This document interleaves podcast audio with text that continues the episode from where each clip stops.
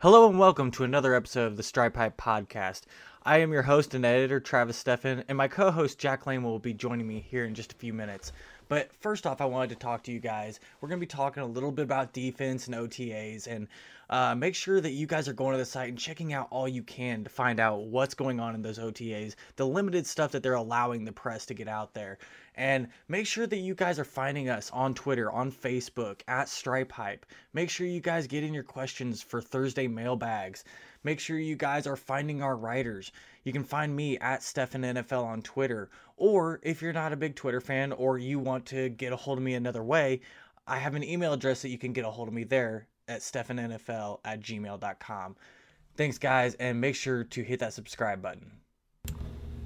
So the Bengals have started their OTAs, and a lot of what I'm hearing about, you hear about a little bit of it every day. And we talked last episode about how John Ross has really been improving, been impressing the coaches, his players, and working out with all sorts of different receivers, whether it be former Bengals receivers, receivers from around the league. But even the coaches have come out in OTAs and talked about you know what they're seeing from him and expressing how impressed they are with going from 2017 to 2018 and we've talked about you know what we expect for him in 2018 and there's a couple other guys that have been really in the news for the OTAs. You know, we, we don't get a whole lot. We don't get to go in and see these players. Um, you know, there's they're still in what's supposed to be non-contact, but we all know that you know when guys are competing for jobs or even to make the team, they're going to be aggressive at the catch point, stuff like that. But I think the the biggest part of the news is coming from the offensive line. Um, you know, you're hearing a lot from coaches, players on Frank Pollack and how he's doing things, how he's he's got a lot more energy. Uh, he's aggressive. He um, you know, he's given a clean slate to the whole offensive line, but he's in there making them take responsibility and re- just a different atmosphere than it was with Paul Alexander. And I think that that's a good sign for the offensive line. You know, Tyler Eifert talked about it because his brother in law, Zack Martin, played for him in Dallas. And he kind of said the same thing that it was a lot more aggressive and the you know kind of gritty guy that really gets down into it. And i think that's something the bengals really need. Um, the other person i've heard a lot about is darius phillips uh, fifth round cornerback out of western michigan. My favorite day three pick by the bengals and he has i think one of the two interceptions on andy dalton so far if if not the lone interception um, I know that there was some about Dre Kirkpatrick coming out and you know jumping a couple routes as well. So for all of the people that hate Dre Kirkpatrick after one year, that's a good sign. But there's not too much you can really take away. You know, we got Qu- Quinton Flowers switching to running back. You know, that's it's basically what you're going to hear is you know this player's doing well. If someone's doing really terrible, you'll hear about it, but you don't really get that kind of in between and until training camp we won't. Um, but I think that Darius Phillips for me, you know, especially being my, I guess you could call it like a draft crush. You know, your your favorite pick, even if it is a day three pick. I think he can be a solid cornerback at some point, and if he's already starting to impress, starting to jump Andy Dalton's routes, I'm wondering if we could see him, you know, if barring injury, late in the season, are we going to see him as that third cornerback? Do you think that he can make that you know fourth spot?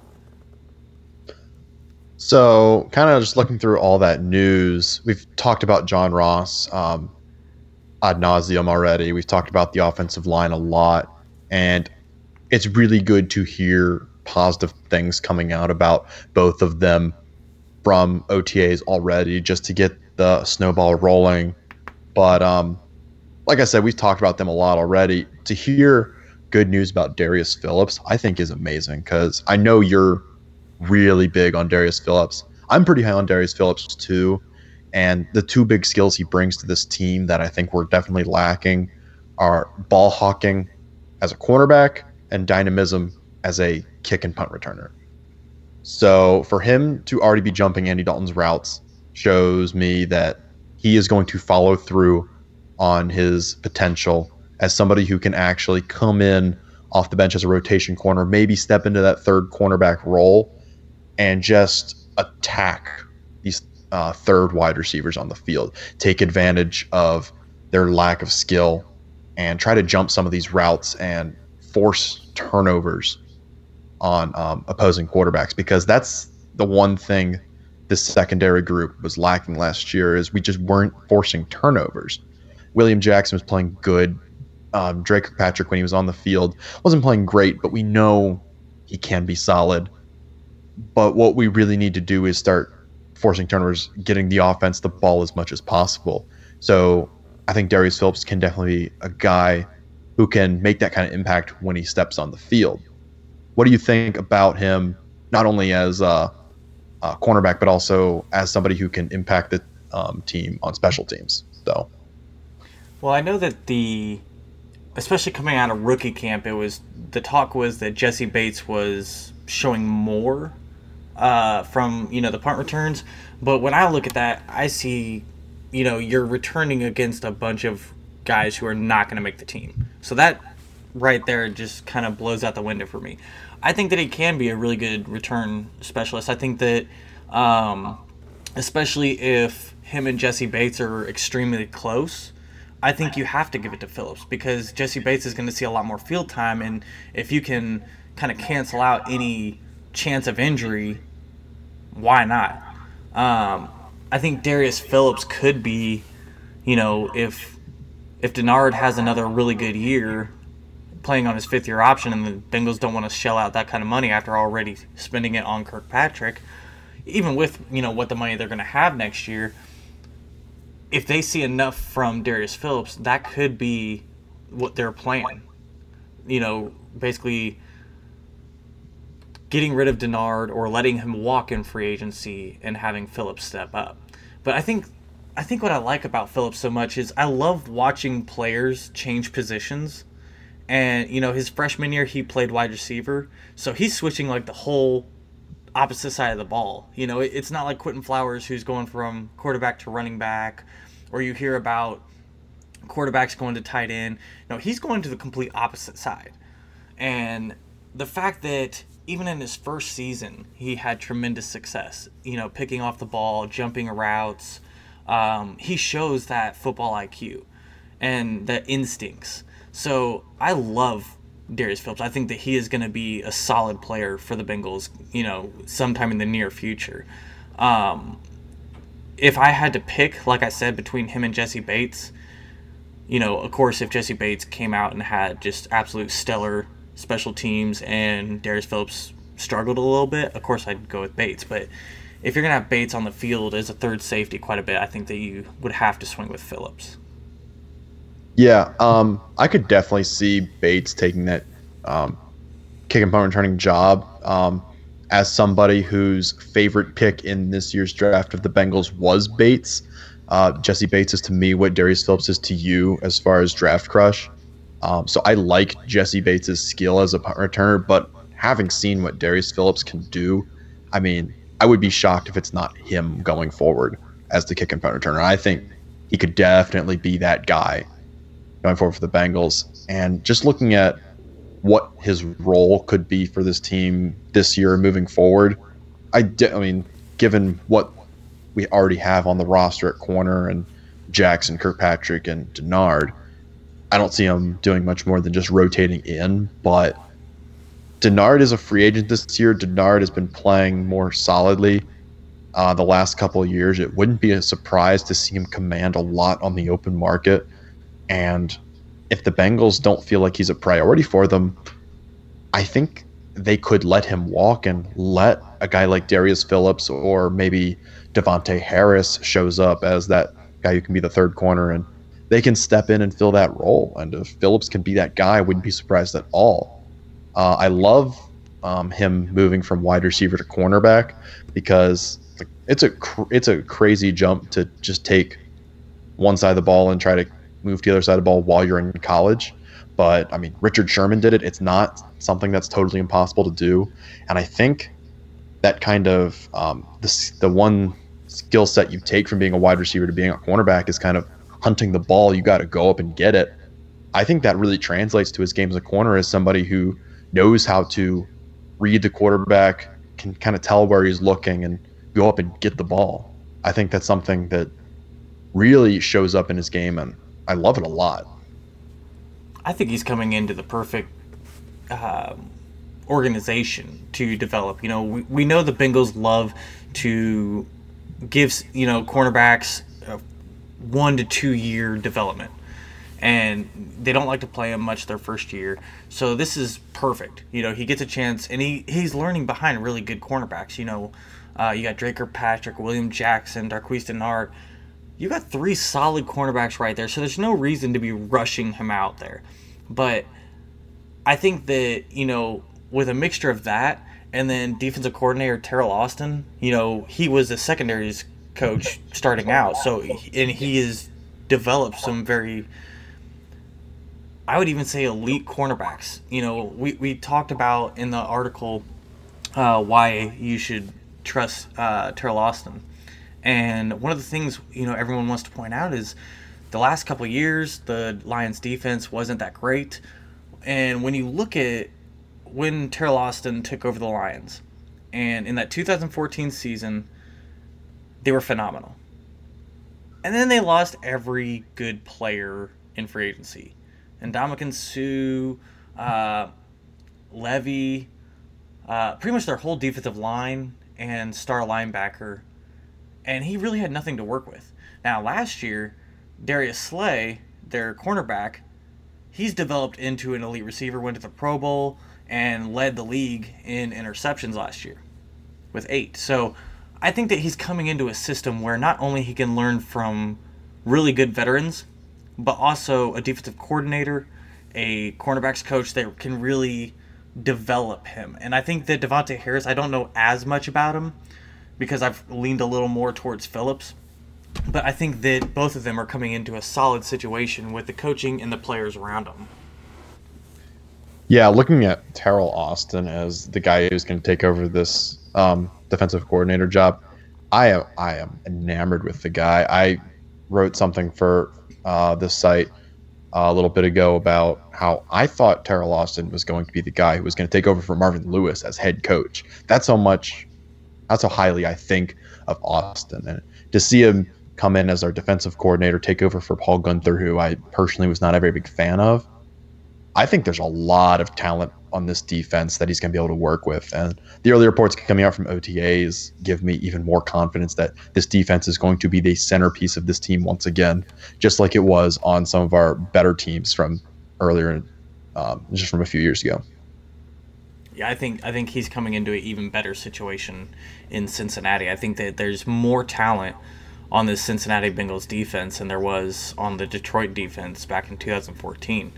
Um, but I, I love his approach, getting the aggressive up front and basically some more three safety sets, some more leaving your guys out on an island, but getting after the quarterback more and forcing him out of the pocket or forcing him to throw it sooner than he wants to. And that's how you develop a lot more potential for interceptions or even pass deflections because you're not going to have as accurate passes or greatly timed passes if your quarterback's constantly on the move. And I think that Teryl Austin, that's exactly what he wants to bring. But not only that, he also brings a lot better run defense. You know, when when in the 2014 season, I think the Lions ranked second in rushing yards allowed. So, you know, and that was with a good defensive line, which obviously the Bengals have. There's just the one hole that we are uncertain about. But I think that with the with the players that they have acquired this season and giving his new scheme, I think that they do take a big step forward in in the run defense especially, and I think that's what they have to do. Yeah, I think um, you're gonna have to see the run defense take a big step forward. The pass defense with uh, Kirkpatrick, Jackson, uh, Dennard, with George Iloka and Shawn Williams manning the secondary, that's been solid this whole time. It's been the run defense that's really been the issue. And I think that Teryl Austin's going to be able to use the massive amount of depth that we have at the at defensive end and at um, defensive tackle to his advantage. Just keep guys cycling in, making sure everybody's ready to play, and keeping everybody fresh. That's the big thing I'm looking forward to for Austin coming in and kind of utilizing just the great uh, amount of talent that we have, not only at our starters, but also in the backups who can definitely take snaps on and keep everybody fresh. So if you had to look at on the defensive side of the ball, if you had to look at what is your the biggest question mark positional group, would you say on the defense? I think for me, it's definitely looking at the linebacker core because I'm a big fan of uh, Vontaze Burfict. Mm-hmm. I think that he is criminally underrated as somebody who's actually a really solid linebacker. But at the same time, it's impossible to rely on him because he's fairly injury prone and obviously he's been dealing with suspensions his entire career, this year being no exception.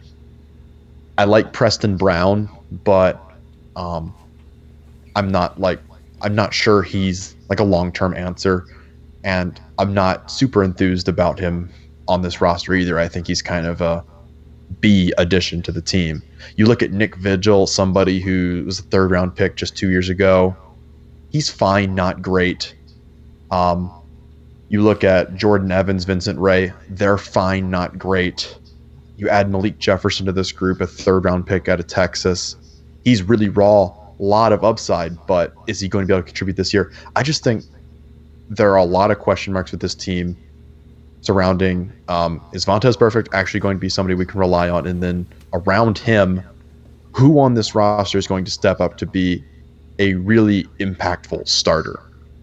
Which of these guys is actually going to take over 90% of the snaps and be an effective linebacker? Because I see four or five guys on this roster who could be solid contributors, but I just don't know. And I think that's the question that we're going to have to answer throughout OTAs, throughout training camp this year. I, I I think you nailed it.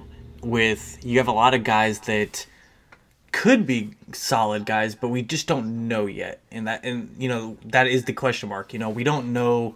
You know we've seen flashes from Nick Vigil. We know that Preston Brown is a tackling machine. Um, you know, however you want to rate how important you know how many players tackles he gets, whatever.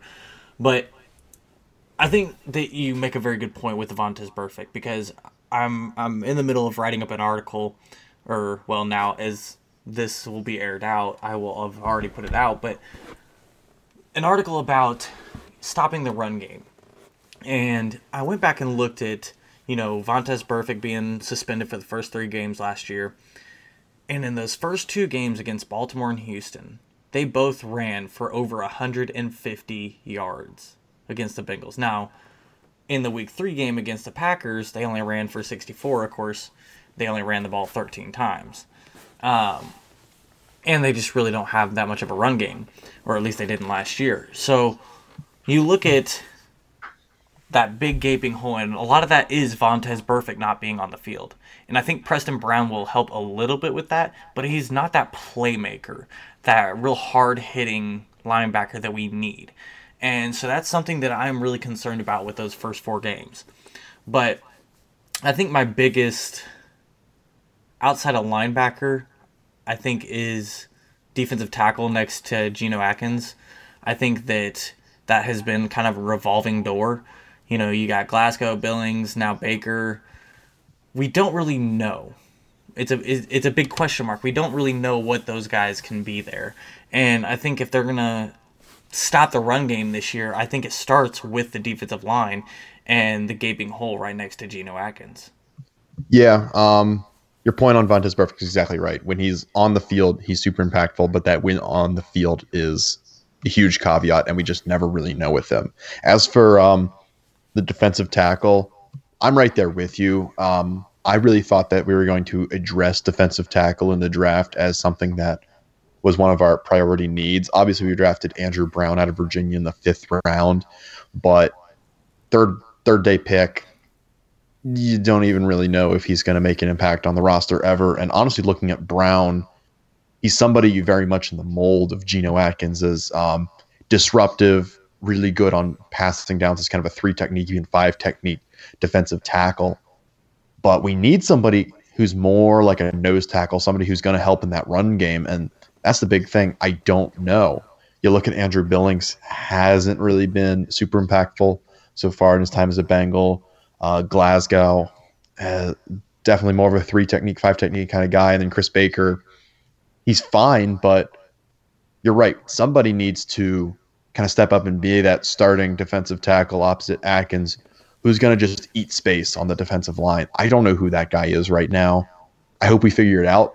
I think that could honestly be a position that we fill in remaining in free agency. We see some guy maybe get cut as a cap casualty. That's what we save that kind of um, remaining cap space for, because that's what I could see us using our remaining cap space for. Somebody like that. I could I could definitely get on board with that. Um, you know, the Bengals last year ranked 30th in the league, giving up 127.9 yards per game last year to the run game.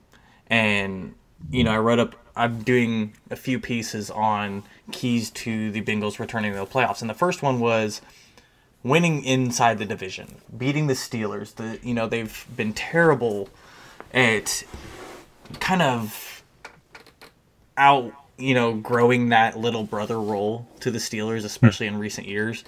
And I think that they need to take that step forward. But the next step forward is to get to the playoffs is stopping the run game you cannot be giving up 127, 128 yards per game if you expect to get back to the playoffs. So with Preston Brown, they brought they brought him in, and I think that's a really good fit if you're wanting to stop the run game. I don't think that he's going to be your guy that you want out there for passing downs necessarily, but I think that he's that guy that comes up and makes plays in the backfield, uh, stops it before it gets anywhere past five yards. He's not your sack king. He's not your guy that's going to go up against a big tight end and very often have much success, but he is that kind of run thumper, and that's what they need. And I think that honestly, I, I, I would say linebacker is the biggest question mark, but I'd definitely say defensive tackle is a close second. Yeah, I'm concerned about both those positions moving forward, but at the very least, both of the positions have a decent amount of depth. And like I mentioned with Teryl Austin before, one of the things I think he's really good at is taking guys who are starters, rotating them with some of the backups to keep everybody fresh and just get different looks out there with different personnel. So I think we could see some really creative sets this year, kind of utilizing um, the various defensive tackles you have on the roster or um, mitigating some of the lack of playmaking at the linebacker position. So I'm just really intrigued to see kind of what happens with both these positions moving forward, just because we'll see a lot of this stuff get fleshed out, I think, during training camp before the season starts. And I think they could be creative. You know, I've I've been thinking about it a lot, like what they can do, um, especially with that defensive tackle issue. But I think that on later downs or obvious passing downs, honestly, I think you pull Geno Atkins, and like I know that he's a great pass rusher, but you know, have him on the field for when you really need him. Kick Carlos Dunlap and Michael Johnson inside, and then Lawson and and Willis or Hubbard on the outside. I, I think that would make a you know good rotation and letting those defensive tackles get a chance to rest without there being a huge decline. You know, I don't. I know that Andrew Brown has a lot of similar traits, as Atkins, but he's unproven. And pretty much all the defensive tackles outside of Atkins are unproven. So if you can get playmakers in there while also resting your top guys, I think that that'd be a phenomenal thing. Um, so where do you feel most confident on the defense? I think it's definitely easy to look at the secondary and say I'm really confident that in our starters, as I think everybody at the two cornerbacks, even three cornerbacks positions, and even the two safeties as guys who are league average or better starters. Um, I'll look at especially the cornerbacks. Um, William Jackson III, I'm looking at somebody who could literally be the best cornerback in football next season. he showed that at the back half of the season, last season in 2017, that he can take on these number one assignments and just lock people down. At the end of last season, through the last, I want to say seven weeks of the season, he gave up, I want to say 15 yards of receptions or something just absolutely insane. He is going to be a lockdown corner for us next season. And then alongside him, you have Dre Kirkpatrick and Darqueze Dennard as two guys who are pretty good cornerbacks in their own right. And if they don't have to take on the pressure of guarding these um, elite number one wide receivers, if Jackson's going to take on those assignments, I think Dennard and Kirkpatrick can really dominate um, second and third wide receivers. So I'm really looking at this cornerback group as kind of the um, headliner of the defense and the group that's going to make the biggest impact of any of the positions on this defense. I think for me, I'd have to go edge rusher. And I say edge rusher just because Carl Lawson's getting linebacker roles, whatever. So edge rusher slash defensive end, you got so much depth there. You got Lawson, you got Dunlap. You know, I think that Willis is going to be a strong contributor this year, and even coaches said that they didn't play him enough last year. He came in as a raw talent, very high ceiling.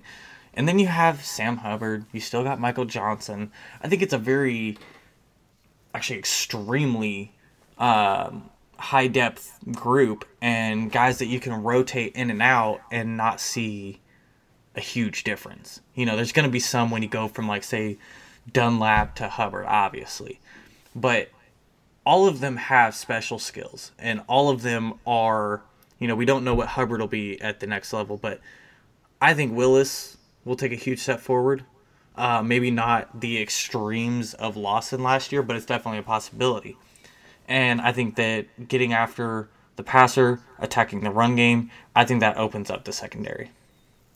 I think that's absolutely true. I mean, the depth at edge rusher for us this year is absolutely insane. Obviously, drafting Hubbard just add to that and then you look at Dunlap, Willis, Lawson. All these guys are really Lawson and Dunlap are really elite edge rushers, but all of them are really solid pass rushers. And just this just wave after wave of rushers coming at opposing teams next year. I think it's gonna be really intimidating. And given what Austin can do with crazy depth at edge rusher, I think there's a lot of upside for that position, and I'm really looking forward to what that team, what this team can do with all of these um, guys next season.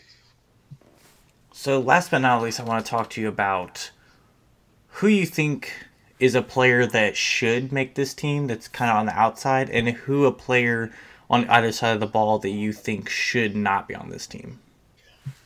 Um, it's interesting that you brought up edge rusher as your position uh, that you're most confident in because there's a guy uh, who you didn't mention who I really like in Javon Rollin Jones, uh, mm-hmm. who we signed this offseason as a college free agent. And I get that we have insane depth at the position already Dunlap, Willis, Hubbard, Lawson. But oh my goodness, Rollin Jones, he's he was such an effective edge rusher in college. And he showed that I mean, he just dominated people. I know he was at a smaller school, but you see these you see the kind of skill he has, the the way he attacks quarterback. Not just everybody has that, and given the system that I think Austin's going to put in, where you see several people get a lot of snaps throughout the course of the season, I think Rollin Jones could be a really good fourth or fifth edge rusher for this team as a guy who can come in, take like 10 snaps a game on clear passing down situations, and just get after the quarterback. As a guy who can be kind of that pass rush specialist behind a couple of these other more elite pass rushers, I wouldn't be surprised to see him make the roster at all. And who's a player that you would you don't want to see on the roster? Um, probably uh, Logan Woodside. I know we invested draft capital in him as a uh, um, seventh round pick this year out of Toledo, but you look at the skills he's bringing to the table. I'm just not impressed by him at all. I get that he's a good decision maker. He's an accurate quarterback. He can kind of make those short intermediate passes, but You can bring in anybody to do that. I don't think he's doing it at a rate that makes him super special. You got Dalton on the roster. Dalton basically never misses games. So it's not important to have a guy like that behind him. And you look at Woodside versus somebody like Jeff Driskel. Driskel has been part of this team for a couple years now. He knows the system. I think Driskel also is just a more dynamic quarterback. Driskel can run the ball a little bit. We saw that in the preseason last season. He's a pretty good passer. I think he could definitely manage as our backup quarterback, and there's nothing that Woodside is giving the team that makes him so much more impactful that we have to keep him over somebody like Driskel. So even though he was a draft pick of the Bengals this season, I wouldn't be surprised to see him get cut before the start of the season. I think Woodside's going to be on the outskirts just because of AJ McCarron leaving. Um, you know, with without him, Driskel's the only guy that knows the system with Matt Barkley stepping in. And I'm with you. I know a lot of people are very high on Woodside, and I think he has some very good traits, but this is a guy that very rarely did he throw to his second, third, fourth option. This was a guy that played in an offense designed for his first route, for his first read to come open. And when you look at his um, how well he did outside of that first read, it was not good. And that's something you can't do at the NFL level. Uh, so I, I, agree there. Um, for me, a guy that I don't see making the team or should not make the team is Alex Erickson. I don't think that the return specialist will be there for him, especially with some of these rookies that we've brought in. And a guy that I would like to see make the team is Quinton Flowers. This is a guy that you're converting to running back, and I wrote an article earlier about what he could do, how he could be a special weapon for this team. And I think bringing back a Wildcat or similar kind of um, formation for him, especially on goal line situations, would be fantastic. You're talking about a guy who's played the quarterback position, who is a great runner. Um, you know, he had over a thousand yards the last I think three seasons in college. You know, he had 1530 yards in 2016, 1078 in 2017, and combining those two years, he had 29 touchdowns. So you're taking a guy who not only can run the ball, but he can pass the ball. And so if you go and read that article, you can see a kind of detailed video clip of, you know, something that the Kansas City Chiefs did last year and where they took the triple option and added one more or even sometimes five options. And we saw teams replicate it throughout the year, and I think that that's a perfect situation to throw this kid into. You know, just he's not going to see the field a lot, but when you're looking at a player, especially undrafted free agent, I think that that's perfect for him, you know, in case they're on a goal line in a big situation and they need some kind of creative trick play. I think that's perfect for Quinton Flowers. I'm right there with you with Quinton Flowers. As uh, when looking at this running back position, I don't think we have um, that guy who really knows how to convert goal line touches. And Flowers in college was an absolute monster when he got to the goal line. I mean, this is a guy who rushed for double digit touchdowns basically every season he was at South Florida, and he was at quarterback. He wasn't even a running back. And like you mentioned, he was he put up elite numbers when rushing the ball. I think, given limited opportunities next season, he can push the envelope like that. And with his ability to pass and throw, you could definitely see some of these creative um, packages used. I wouldn't be surprised to see the Bengals keep him around just for that um, situation at all.